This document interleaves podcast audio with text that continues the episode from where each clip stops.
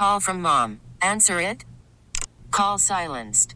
Instacart knows nothing gets between you and the game. That's why they make ordering from your couch easy. Stock up today and get all your groceries for the week delivered in as fast as thirty minutes without missing a minute of the game. You have forty-seven new voicemails. Download the app to get free delivery on your first three orders while supplies last. Minimum ten dollars per order. Additional terms apply. Hiring for your small business? If you're not looking for professionals on LinkedIn, you're looking in the wrong place. That's like looking for your car keys in a fish tank. LinkedIn helps you hire professionals you can't find anywhere else, even those who aren't actively searching for a new job but might be open to the perfect role. In a given month, over seventy percent of LinkedIn users don't even visit other leading job sites. So start looking in the right place. With LinkedIn, you can hire professionals like a professional. Post your free job on linkedin.com slash recommend today. The hits keep coming. Oh, what a judgy and blast. The home of Yankees baseball is W F A N. Way up in the bleachers. The Fan on one oh one point nine F M and always live on the free Odyssey app.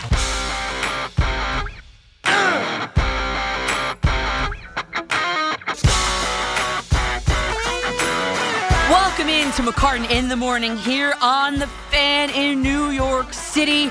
On the line live right now, Rick Laughlin, author of A History of the Nets from Teaneck to Brooklyn, joins us right here live on The Fan. Rick, thanks for joining us. Uh, thanks for having me. All right, let us get right into this, okay? So um, why was it important for you to chronicle the history of the team that we know now as the Brooklyn Nets? Look, I mean, this is a franchise, and I know that there's been a lot of tension on, on the New York Yankees and even the New York Mets bringing back Old Timers Day. Uh, but this is a franchise in the Brooklyn Nets now that have really shunned and run away from their history. And, you know, I know, Danielle, you've had an opportunity to look through the book and the early chapters. I mean, it's incredible when you go back to nineteen sixty-seven, how this franchise actually began. Mm-hmm. And I had the opportunity to speak to Herb Turetsky, who was the scorekeeper for the first ever game at the Teaneck Armory for the New Jersey Americans. And who would have known that he would basically be keeping score for that game just as a favor for a friend and be the scorekeeper for fifty-four years, carrying the, the team through many, many moves to many different venues from New Jersey out to Long Island, mm-hmm. back to New Jersey, and then eventually, of course, to Brooklyn. Uh, just an incredible story and one that I felt like needed to be told. You know, Rick, you went way back to the beginning, to Teaneck. What was the most difficult part in your research in, in creating this? I would probably say those early years, you know, from nineteen sixty-seven uh, through the A B A years. You know, I leaned heavily on uh, Herb, who was a, a team historian, obviously saw the entire course of the franchise, starting in humble beginnings, basically in a glorified gymnasium in Teaneck, and then to what we see today, a billion-dollar asset in Brooklyn competing for, you know, with the New York Knicks to, to get the most attention in the New York market. It's just incredible. And when you look at how the New York Knicks were basically the bigger brother in this New York basketball landscape at every step of the way, trying to give the Nets and at the time the New Jersey Americans such problems, Arthur Brown, who was the first owner of the team, really wanted the team to be stationed in New York. And none of the venues that were within the state lines of New York, New York City, even Long Island, wanted to ruffle the feathers of the Knicks. And, uh, you know, Arthur Brown really that first year when they were known as the New Jersey Americans had to settle in the Teaneck Armory. And frankly, that amounted to a pit stop. They couldn't wait to get out of New Jersey to get New York on the chest of the uniforms. Mm-hmm. And they did that that second year when they moved to Nassau Coliseum. And basically, it's funny because history ends up repeating itself. I mean, I know the Nets had a prolonged stay from the early eighties up through about twenty twelve in New Jersey, but it seemed like those final few years in New Jersey, they couldn't wait to get out of there and get now to Brooklyn. So uh, history is a funny way of repeating itself. And I know that, again, the Nets have such a nomadic nomadic type of history, it's, it's even difficult to track the eight different arenas they played in. Yeah, that's the word I wrote down in my notes. We're talking with Rick Laughlin, for the author of A History of the Nets from Teaneck to Brooklyn. Um, and this is my August selection for Danielle's W F A N Book Club. You know, I, Rick, you know I'm a Bergen County native. I've driven past that Teaneck Armory countless times in my life. I cannot imagine a professional basketball team calling it home. It's incredible, and you know they, the Nets have actually had pretty, you know, close ties to Bergen County. Whether that was they were practicing at Fairleigh Dickinson at Teaneck, and you know I, there's stories told in the book where they're basically sharing gym time and having a rotating schedule with, you know, let's say the women's volleyball team or whoever's using the facility at that time, and it became something that wasn't sustainable. That was when John Calipari uh, took over, so they bounced from Teaneck, uh, from the F D U Teaneck, to playing at Ramapo College. My alma then, mater. I love that. It, a little shout out in there. I had a little pride in that. Absolutely. And, you know, oddly enough, Fairleigh Dickinson, uh, Madison, so Fairleigh Dickinson University is my alma mater. And, uh, wow. And, yeah, and, and Calipari. So when he took over, I mean, the Nets were even in, in a, a stranger position because they were playing at A D P trucking facility where you had Nets players, coaches, any of the staff that were sharing locker rooms with truck drivers who were driving cross country. So imagine that. So that didn't last very long when John Calipari came in and tried to really set a new culture for that team and, and add legitimacy to the franchise. And he was responsible for ultimately building what was at uh, three ninety Murray Hill Parkway when the Nets had their facility at East Rutherford. So yeah, again, I know the Nets are in, ingrained in Brooklyn at the, at this point, but you know, they had very strong ties in Bergen County. Yeah, he said at this point, uh, you know, you obviously are a historian of the team, clearly based on this book. Given their nomadic history, do, do you think their stay in Brooklyn is going to be permanent, like forever? Uh, I mean, if history teaches us anything, I mean, if you were to ask me where the Nets are going to be in five years, in ten years, I honestly could not give you a definitive answer that they're going to be in Brooklyn. I mean, you see recent reports that Joe Tsai now, you know, the team hemorrhaging money, the Kevin Durant and the Kyrie Irving drama this entire summer. And, and look, winning cures all. If they're able to turn the course, turn this ship around and get it back on course, then, you know, all will be forgiven. But I think you have a fan base, and let's face it, a fan base that is young, right? I mean, if you're a fan of the Brook, quote unquote Brooklyn Nets, they're going to be celebrating their tenth year in that borough right now. So there's a generation of Nets fans out there don't even remember the team being in New Jersey. Yeah. So um, if they're not successful with this current regime and with Kevin Durant and Kyrie Irving, and they have to start from scratch, you know, I don't know that this young generation of fans is is basically just Kevin Durant and Kyrie Irving fans, or they truly are Nets fans. Mm-hmm. So to answer your question, Danielle, I, I I wish I had a better answer for you, but I would not be surprised if in five or ten years the Nets have possibly changed another location and to another venue and to another host city. On page, because I read every single word of, of, of, your, of your book there, Rick. On page two oh three, you talk about how the Barclays Center is, and this is a quote, in no way conducive to fans attending via car, thus discouraging longtime followers of the franchise from outside New York City from attending games. That includes me. I I, I, I identified with, with that part there. Are New Jersey Nets fans justified in feeling abandoned by the team? Yeah, and it's funny because you talk to any of the Brooklyn Dodgers fans that, you know, followed the team to Los Angeles. They say, how could you even say that when it's only a thirteen, fourteen-mile trek from where the Nets were playing at the time at the Meadowlands, Izod Center, to now Brooklyn. Um, but it really is, it, it was a ball, it was a game changer for Net fans. I mean, that, that regime that was in there, Brett Yormark, he really marketed strictly the Brooklyn brand, really just cast aside any of the fans in New Jersey and Long Island. And when they moved there in twenty twelve, it was almost the start and advent of a new franchise as opposed to trying to make this a almost a tri-state metropolitan area team. And I think that was one of the big marketing flaws when they moved to Brooklyn was you already had well-established Knicks fans that were living there. And, you know, people that wanted to follow the Nets maybe were from Long Island or New Jersey or other parts of the tri-state area.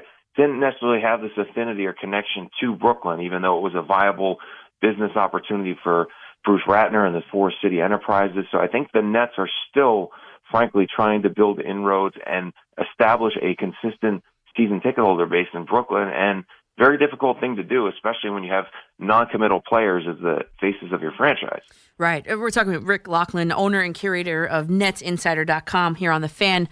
Um, I... I love how you chronicled the misses of this team. Like, there was a real possibility of a guy named, oh, I don't know, Lou Alcindor, who could have suited up for the team that we know now as the Nets. Can you imagine a world where Kareem Abdul-Jabbar becomes not only, not just a, a legendary Laker, but instead a legendary Net? How would that have changed the trajectory of that team?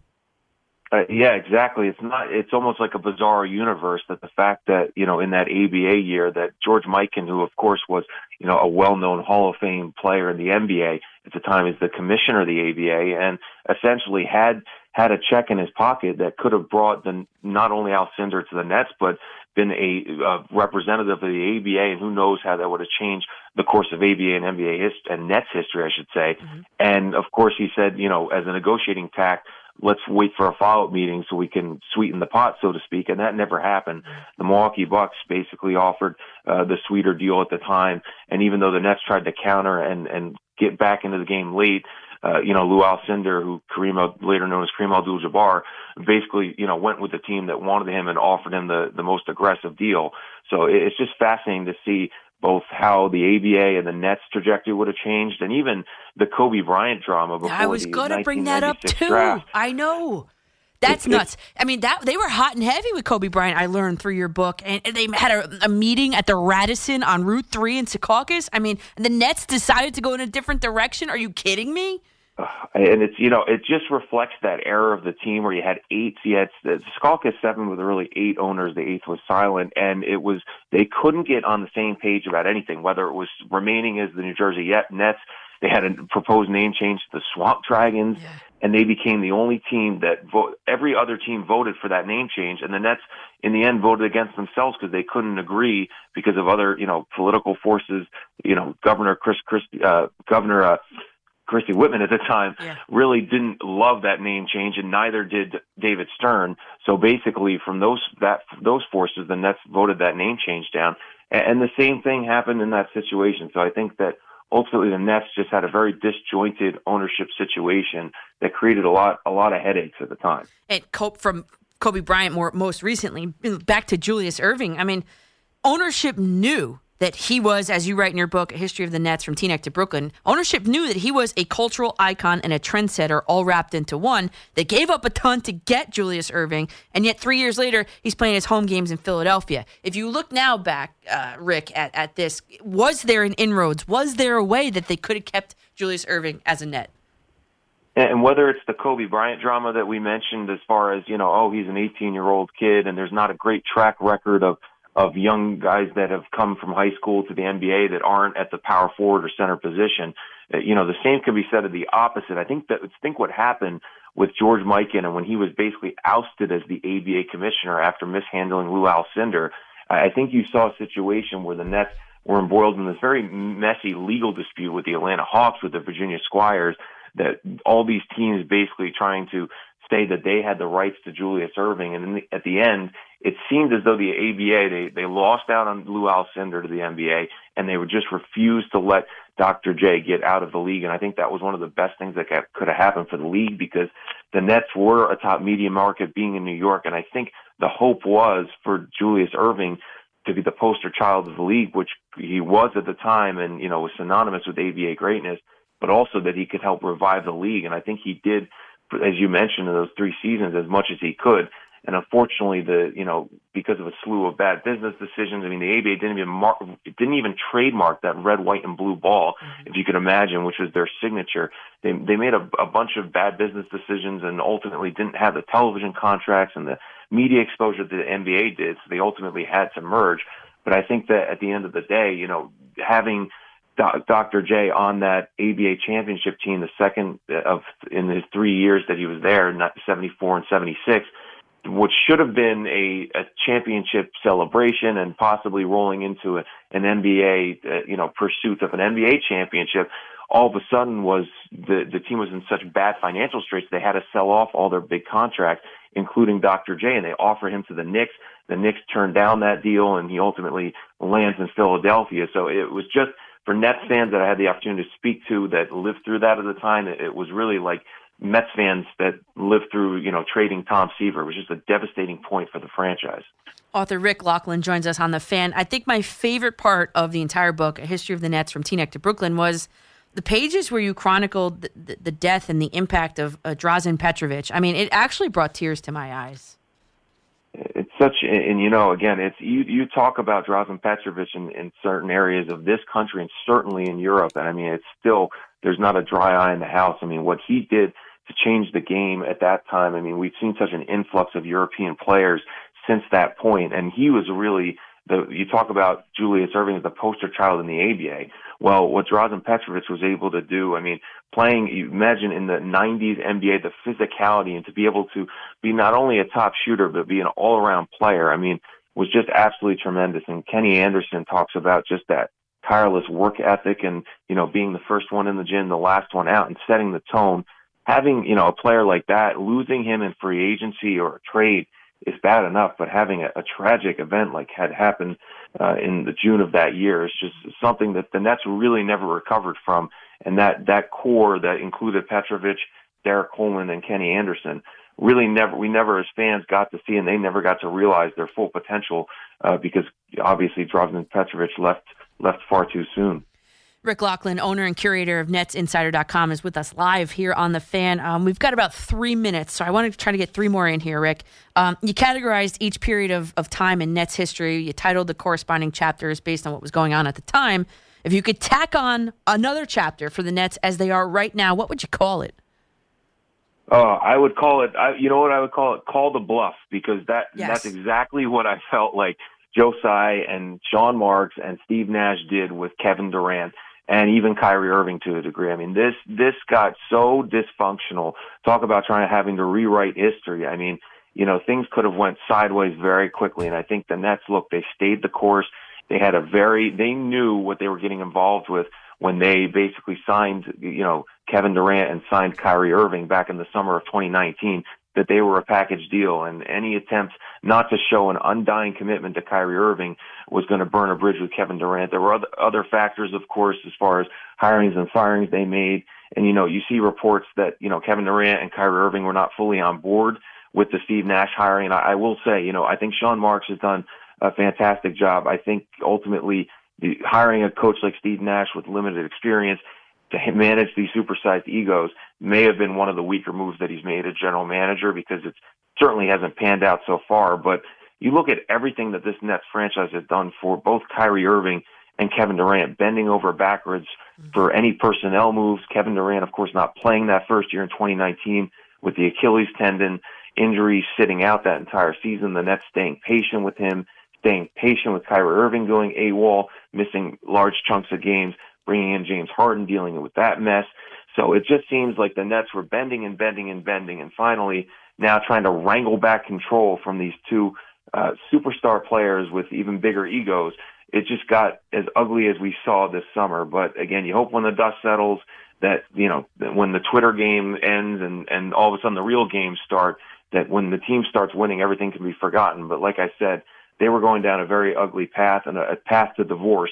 And the fact that they called Kevin Durant's bluff and they didn't uh, blink when he wanted them to blink just shows that, you know, they ultimately, at the end of the day, have tried to keep this team together and see what they can do for at least one last one last run with Kyrie Irving under contract for this year. I've got Nets author Rick Laughlin on the line here on The Fan. I've got about ten seconds here. I'm going to do two here. Real quickly, you wrote that Vince Carter rightfully cemented his palace or his place, I'm sorry, on the Mount Rushmore of Nets legends. Who are the other three, real quick? Uh, as far as the legends, I would say it would be Kevin Durant at this point and and uh, Julius Erving. Uh, you know, uh, Jason Kidd, I should say. Jason Kidd and Julius Erving. Kevin Durant is there. If he remains with the Nets and can get them to or to win an N B A Finals, he would be my honorable mention, Kevin Durant. All right, Rick, I got to tell you my last thing. I am disappointed in one thing about your book. You ready? Sure. You missed an integral part of Nets history. How can you mention Chris Humphries and not Kim Kardashian? Oh, well, you know what? I would have to write a whole another book, and maybe that could be History of the Nets Part Two, the the off the court antics, because believe me, there are a lot of them. Uh, so I'd have my hands full with that. All right, Rick. Well, thanks for joining us live tonight here on The Fan. I appreciate it. Always fun. Thanks. We get it. Attention spans just aren't what they used to be. Heads in social media and eyes on Netflix. But what do people do with their ears? Well, for one, they're listening to audio. Americans spend four point four hours with audio every day. Oh, and you want the proof? Well, you just sat through this ad that's now approaching thirty seconds. What could you say to a potential customer in thirty seconds? Let Odyssey put together a media plan tailor-made for your unique marketing needs. Advertise with Odyssey. Visit ads dot odyssey dot com.